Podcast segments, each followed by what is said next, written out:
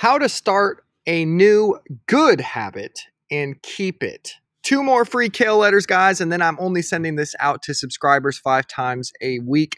Subscribe now, big blue button if you want to get this more often. I hope you guys are enjoying it. But eh, but hey everyone, short letter today, quick life hack that can really help you out. I stole this from the book Atomic Habits. Definitely, definitely highly recommended, worth checking out. Also, I've tested this in my own life so I can 100% attest to it working for me. Okay, so you want to start a new habit. Great.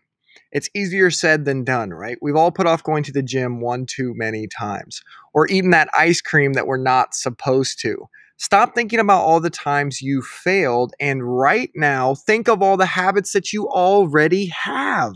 I mean, the ones that are set in stone. For example, every day before you get out of bed, you check Twitter, email, Facebook in that order, and then you get up, right? every day before you go to bed, you brush your teeth, take out your contacts, whatever your routine is. Every day around lunchtime, you do X, then you do Y, then you do Z. These are habits that are very ingrained in you, and we all have them, right? You get the idea. Now, here's the secret the big hack just stack your new habit on top of the one you already have. Huh? Stack? Yes, just use the old habit as a trigger for the new habit.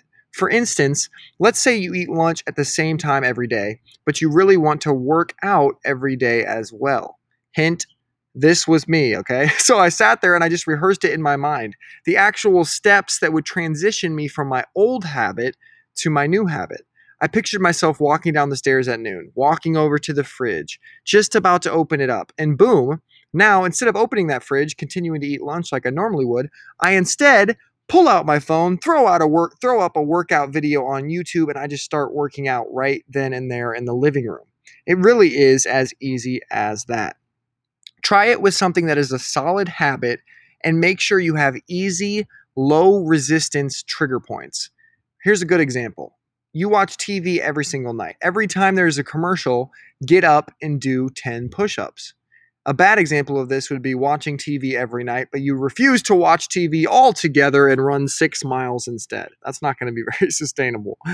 Good habit would be your wife or your husband cooks you dinner frequently. As soon as they place the plate in front of you, you lavish praise on them like a crazy person to make them feel awesome.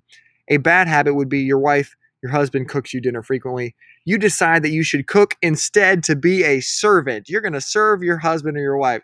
You try it once, you fail miserably, and you go back to your old habit. You guys get it? It's just little tweaks like this where you use memory to your advantage. Use the habits that you have already you already have built up to strengthen the new habits that you want to build. Just be careful. This works really, really well so don't start any habits that you don't want. See you guys tomorrow. Subscribe if you're wanting to get this five times a week. Share this with someone who you think it would help, and I'll see you guys soon. Love you guys. Bye.